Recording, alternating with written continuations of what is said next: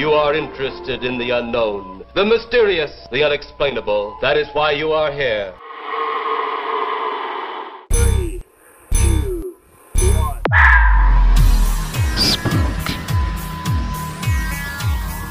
We are gathered here as advisors, as scientists.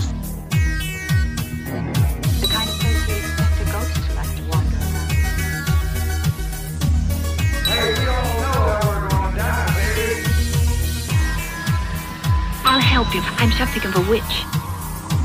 Welcome to a special Valentine's Day inspired episode of Mission Spooky. This is your host for today, Kiki, and I'm flying solo as Kayla, Cord, and JC have the week off while we prepare for season 5. Speaking of seasons, season 4 will officially end with a special President's Day episode of Cord vs. Cryptid, and season 5 will officially start on March 12th, 2024. As a special thanks for tuning in today, I've got a sneak peek at season 5 for you. We'll be covering some Dungeons and Dragons talk in Paranormal Dungeon episode on barghests and other canine creatures from folklore that appear in D&D. That's going to be a lot of fun. On the regular show, we're going to be covering topics such as cannibalism, stolen bones and bodies. That's definitely going to be from an archaeological perspective. And a bunch of stories from Pennsylvania's Potter County, uh, which is one of, if not the creepiest and most beautiful places in the whole state. With all the research and prep that we've been doing for season five, I've been getting an extra energy boost from this new little matcha green energy shot that's called Magic Mind. Now, the concept behind Magic Mind is that you take it with your coffee in the morning, and it's going to boost that AM caffeine and carry further into the day without having to drink eight to you know 12 cups of coffee like I was doing. Magic Mind includes herb supplements that I'm already taking, such as B complex, and I take turmeric for my arthritis. Yes, I'm old. JC's not just making jokes about it, it's real. Anyway, it's got lion mane mushroom, ashwagandha, cordyceps mushrooms. So I'm getting all that in one quick shot instead of taking them all separately. And I've been taking Magic Mind for, geez, about four or five weeks now. I say it's improved my overall mood and my ability to stay on task, which is super important right now gearing up for season five. So, seeing how it worked well for me, I thought I'd team up with the folks at Magic Mind and get you listeners a special offer. So, through the rest of the week, they've added an extra week in here for us. You can get one month free when you subscribe for at least three months. That's going to our linked website at www.magicmind.com slash Jan Mission Spooky. So slash J A N Mission Spooky, all one word. And if you add code Mission Spooky at checkout, you get an additional 20% off. And that checkout code can be used on any order of Magic Mind. And we'll have the links and the code in our show notes for you. So, who's ready for a love story? Well, if you are, you came to the right place. Well, kind of. This is a tale of a fanciful yet cold and calculating girl of privilege. This tragedy is often referred to as the Cherry Hill Murder. As for the prominent New York family in this story, I'm going with the pronunciation of Rensselaer or Rensselaer or Rensselaer. See, it's got a bit more of a punch to it rather than the what someone would say is the complete bastardization of the last name that New Yorkers have chosen, Rensselaer. Sorry, folks, it's it's a Dutch name, got a little bit of more flair to it. Y'all have decided to say it however you wanted to. As with any language, it is what it is, but don't come at me because I've chosen to say it with a little bit more flair. I'm not saying you're wrong. I'm just saying, I'm just saying, okay? Love you, New York. You say it however you want, okay? I've heard this story told a few times, but never exactly from the perspective I'm sharing with you today. As my grandfather used to jokingly say, all man's troubles start with a woman. Unfortunately, in this case, it's not a joke. Elsie Lansing began her troublesome ways at a young age. In his autobiography, Robert Wynkoop Lansing describes Elsie as a truly beautiful girl with little aspirations of scholarly ventures. According to family records, she had lost both her father and mother before the age of 15. Abraham Lansing, her uncle, became her guardian, and she was the sole heir to his estate, as his own wife had died and he had no living children. According to Robert, Elsie spent most of her time gallivanting with her friends. she would invite them through a little traversed rear entrance to play in the stables in the backyard. This doesn't seem to be a terrible offense, but for a young girl who was to inherit a large sum of money, it appears that Uncle Abe expected more from his young ward. He became so distressed that she chose to neglect her studies and run amuck that he began nailing her windows and doors shut. Rarely was she left alone for too long, someone always watching her every move to keep her in line. Those around her, including Robert Lansing, would observe that the restrictions laid upon the teenage girl merely led to her railing against her adult captives, which led to an extreme decision. John Whipple boarded next door to her uncle's home and was described by Robert Lansing as, quote, a gentleman in all respects, an honest, upright, intelligent, and laborious man, highly respected and admired by all who knew him. He and Elsie became friends, and then, according to Robert Lansing, Elsie attached herself to him in a quote, lecherous fashion. John Whipple would find himself madly in love with the 15 year old and devise a plan for her escape, which included running away and eloping with him, aka the fastest way to freedom for a 15 year old girl in the 1820s. Robert Lansing recalled how he and his brother tried to stop the elopement from happening as Robert's father and Abraham Lansing, Elsie's guardian, were, quote, familiar old cronies. But in the end, they knew the marriage had probably taken place the evening before in Troy, New York, and so there was no sense in running after the two lovers. Abraham Lansing was not a happy man at this point. His protege, having married Whipple, nine years older than herself, was now on her, quote, own, but rather than her inheriting his fortune, Mr. Whipple was now in charge of it by way of the marriage. He naturally accused John of marrying Elsie for the money and having no real interest in her happiness. In due course, the Whipples found themselves moving to the beautiful and prestigious home known as Cherry Hill in Albany, New York. The Lansing family was related to Philip P. von Rensselaer, Elsie being his wife's niece. According to Robert Lansing, Philip had owned the previous property in which Abraham Lansing boarded with Elsie. When Philip decided to sell out there and move to Cherry Hill, Abraham was invited to move there as well. And since Elsie was also connected to the von Rensselaer family, she and her new husband became boarders at Cherry Hill. Cherry Hill was the family residence of the von Rensselaers. Originally built in 1787, roughly 43,560 square feet in property, includes a spacious Georgian style home.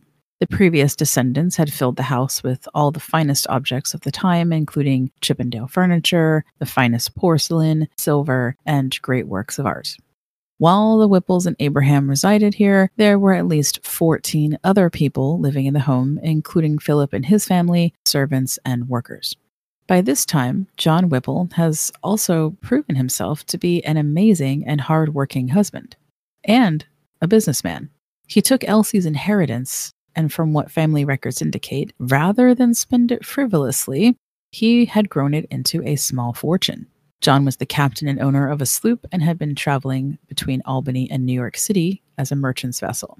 Living at Cherry Hill meant that Elsie was never alone while he was away, and she would always have help in raising their first child, a son.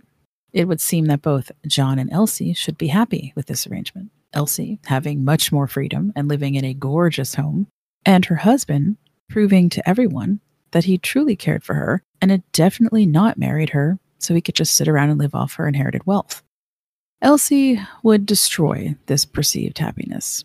Perhaps her privileged life had led her to sheer boredom some might say that her rash decision at 15 meant that she had never had the chance to live out her teenage years properly. Whatever the reason, it is out of pure selfishness that she began a new relationship with a man hired to work at Cherry Hill named Joseph Orton. When Orton arrived at Cherry Hill, the Rensselaers thought they knew everything there was to know about him. He was the son of a respectable farmer of Dutchess County, New York, and he was about 29 years old when he was first hired, a year after Elsie and John moved to Cherry Hill. But he did have some secrets of his own to keep. Some accounts suggest that Orton had seen Elsie before taking the job at Cherry Hill. Tour guides today at the mansion now tell how Joseph, traveling from Putnam County, found himself at the local bar, Bates Tavern, after his luggage was accidentally sent south. Elsie and her cousin were there flirting and being a bit rambunctious. Joseph is supposedly smitten with her immediately, and he boasted that he would one day be with her. He took a job at Cherry Hill in order to be closer to her and possibly fulfill his fantasy. Other accounts of the affair suggest that Elsie, out of the blue, asked Joseph to write a love letter to her.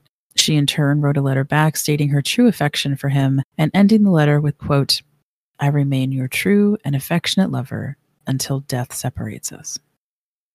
Either way, an intense affair between the two begins with a string of letters back and forth delivered by servants and sometimes the Van Rensselaer children. Although it was near impossible for the two to engage in physical intimacy with a house full of people, Joseph would later tell of at least one opportunity in which they engaged in, quote, criminal intercourse. By the spring of 1827, Elsie and Joseph began to construct a plan to run away together. Elsie decided they needed at least $1,200 to begin a new life, but her husband had total control over her money. At this point, I have to ask myself if she had been a clever girl, she could have simply asked for a little money here and there for items and then saved up over time. But by all accounts, one thing that Elsie never seemed to be was patient or clever. She decided to take matters into her own hands and bought arsenic in Albany. John enjoyed a tonic every day, and Elsie thought that administering the arsenic in his drink would undoubtedly kill him. Keep in mind, this is the man who, for all intents and purposes, saved her from her cruel guardian and made her an even richer woman through hard work and dedication. He's also just about to complete a contract connected with the Hudson and Delaware Canal, the construction of which he'd already had a hand in. At this point, they also had an eight year old son, Abraham Dow Lansing Whipple, in both family and public records, there's absolutely no reason that she'd want to kill her husband other than for the selfish motivation of wandering across the country with a new sexual conquest found in Joseph Orton. Naturally, Elsie doesn't want to be implicated in her husband's death, and there are some conflicting records about whether or not she or Joseph asked a one Dinah Jackson, the last slave working under the Van Rensselaers, to administer the poison to John for her. So there's two accounts of this particular incident. One says that, according to testimony that she'll give later, it's Joseph that approached her asking to do the deed. When she declined, he laughed it off as a joke. This incident is happening in May, and New York is going to be abolishing all slavery in the state in July. If indeed it was Elsie that approached Dinah, this wouldn't have been the first time that a member of the Van Rensselaer family had attempted to blame or involve a slave in criminal activity for the benefit of a family member. But that's a story for another time. It could have very well been that Dinah threw Joseph under the bus in order to keep things copacetic with Elsie and the Van Rensselaer family, as she does not leave the employ of the family even after she's freed. Regardless, the poison does not work. It results only in cramps and stomach issues for John. Not only that, but since Elsie was in charge of making the tonic each day, John may have suspected something was amiss, as he demanded that both she and her son drink the same tonic. There may have been at least one time that her son drank it or that she considered giving it to him because she asked what she should do if the boy ended up being poisoned. With arsenic not being sufficient, the treacherous couple contemplated hiring a contract killer from Montreal. Cost of $300 was well out of Joseph's pay scale of only $13 a month, and so that idea was quickly eliminated. It is finally decided that Joseph will have to kill John himself if he wants to be with Elsie. The couple decides to start some rumors that someone connected to the canal construction wants John Whipple dead. Joseph even goes so far as to tell everyone in the house that he's seen strange and dangerous looking men lurking around the property. On May 7th, 1827, around 9 p.m., John Whipple was sitting at his desk putting paperwork in order for his departure from Albany, possibly to discuss canal business. In the room with him was Philip von Rensselaer's son, also named Abraham. As John arose from his desk, back turned to the window, a shot rang out, shattering the glass. According to Abraham von Rensselaer, John exclaimed, My God, what was that?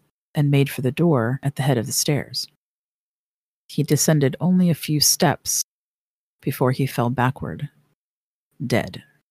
The ball from the shot had cut through his left clavicle, struck an artery of the heart, and bounced into his right lung, lodging itself there. In all the confusion, no one in the household was able to ascertain exactly what had happened, nor did they attempt to chase after any culprit. At one point, the Von Rensselaers deliberately instructed no one in the family to go outside, nor did they send anyone to check for intruders because they were fearful someone else would be shot and killed. When the family and workers decided it was safe enough for anyone to leave the house, the police and coroner were finally fetched. There was clear evidence that someone had used crates to ascend to the roof of the woodshed in the rear of the house, overlooking the room in which John was shot. At the time the gun was fired, the killer would not have been more than three or four yards from the victim. In the darkness, the killer could easily see their prey inside the lit room, while no one inside the room would have been able to see the intruder. The killer was also barefoot, and the tracks could be traced along the roof of the shed and from some distance from the house. The coroner began the inquest in which all the able bodied men of the house tried to ascertain how John died and exactly what had happened. Joseph Orton is among those men in the inquest. However, Joseph is a bit too helpful. In his attempt to feign distress over John's death, he gives away a bit too much. With almost 20 people living at Cherry Hill, the affair the couple thought was so secret was actually noticed by more than they thought. With a small hill of then circumstantial and yet compelling evidence, two days after the inquest, Joseph Orton was arrested for the murder of John Whipple. In a romantic, star-crossed lovers trope, Elsie promised Joseph that the two would go down together, and if he hanged, so would she. Joseph, perhaps truly in love with Elsie, admitted to the whole affair, including that it was he that constructed the entire murder plot. Rather than attempt to save Joseph from swinging alone, Elsie immediately said yes, the whole murder was his alone and that she had nothing to do with any of the murder plot nonsense. In truth, Joseph believed that if he confessed, Elsie would do so as well, and that they would both receive a lighter sentence due to her family connections. When his lawyers told him otherwise, he retracted his confession. As the trial began, Joseph is forced to reveal his huge secret, one that he may have told Elsie, and that is that his real name is Jesse Strang. While his family was indeed respectable farmers of Dutchess County, New York, he had abandoned a wife and children, leaving them behind to start a new life in Ohio. There, he eventually faked his own death and took on the new identity of Joseph Orton. Unfortunately, this only makes him appear to be more guilty of constructing a murder plot while making Elsie look like she's been taken in by a nefarious thief only after her money and power. At least that's how the court is going to see it.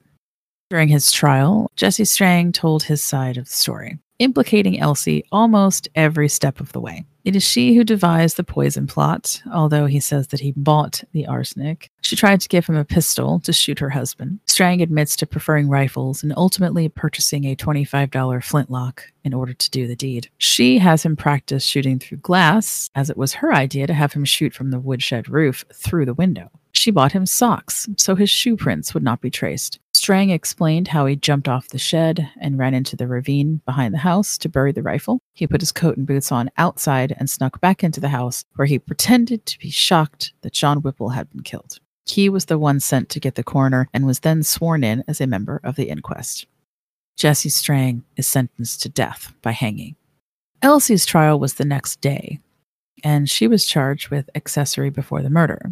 The DA wanted to have Strang admitted as a witness against Elsie. Judge Duer, presiding over the case, decided to oppose the motion on the grounds that Strang was now a convicted killer of an infamous crime and that it was up to the court's discretion if he was necessary in her case. What Judge Duer really meant to say was that Elsie was above the law. She was old money. Her relative, Solomon von Rensselaer, was a politician and general in the War of 1812. He spoke on her behalf and basically suggested that she was not capable of constructing such a heinous and calculated crime. Dinah Jackson, now a free woman, was allowed to testify that indeed Elsie did have something to do with the poison plot long before the shooting. However, her testimony will not be taken seriously either. As Robert Lansing put it, quote, Mrs. Whipple then went scot free, but the prevailing opinion was entertained that she was equally guilty and ought to have suffered the severe penalty of the law. I was at the trial. End quote. Robert also suggested that he knew there was more evidence against Elsie, but he never wrote more about that in his autobiography. Instead, he painted a picture of her based on his own observations and knowing her from child to adulthood. He described her as, quote, no more than 26 years of age, possessed of beauty and fortune, though without much education, and miserably defective in principle. Vain, weak, frivolous, wanton, and inconstant in character and in conduct, impudent, silly, lewd, presumptuous, treacherous, and guilty, no doubt, to some extent, for the murder of her husband. He went on to suggest that in the eyes of the law, all of these faults made her the victim, merely an instrument to Strang's villainy. Jesse Strang would, I believe unfairly, hang alone on August 24th, 1827. It was a grotesque show. A crowd of at least 30,000 appearing to watch. A pamphlet entitled The Confession of Jesse Strang, made to C. Pepper Esquire, was sold at the event, the proceeds of which helped the Strang family pay for his lawyers. Unfortunately, Strang's hanging was butchered. The fall did not break his neck, and he suffered greatly, slowly suffocating for just over a half an hour. This would be the last public execution in Albany. Elsie eventually remarried a man named Nathaniel Freeman, but he died suddenly. She would only live five years total after Strang's death. Robert Lansing finishes his chapter on the Cherry Hill murder by stating, quote, She lived miserably and died unhappy. Thus concludes your very special Valentine's Day love story gone terribly wrong. Or does it? Today, Cherry Hill stands as a historic site. Its lovely yellow wood planking glowing in the summer sun, with a backdrop of gorgeous flowers and ample garden space to enjoy a picnic during operating hours. But every once in a while, even during those beautiful, hot summer days, a cold chill lingers in the upstairs room. Is it John Whipple, wandering the hallway trying to figure out what happened to him on that terrible night?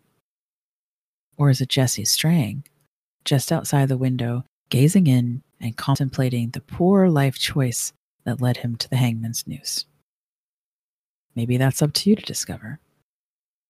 Thanks for joining me today for this special episode of Mission Spooky as we wrap up the end of season four.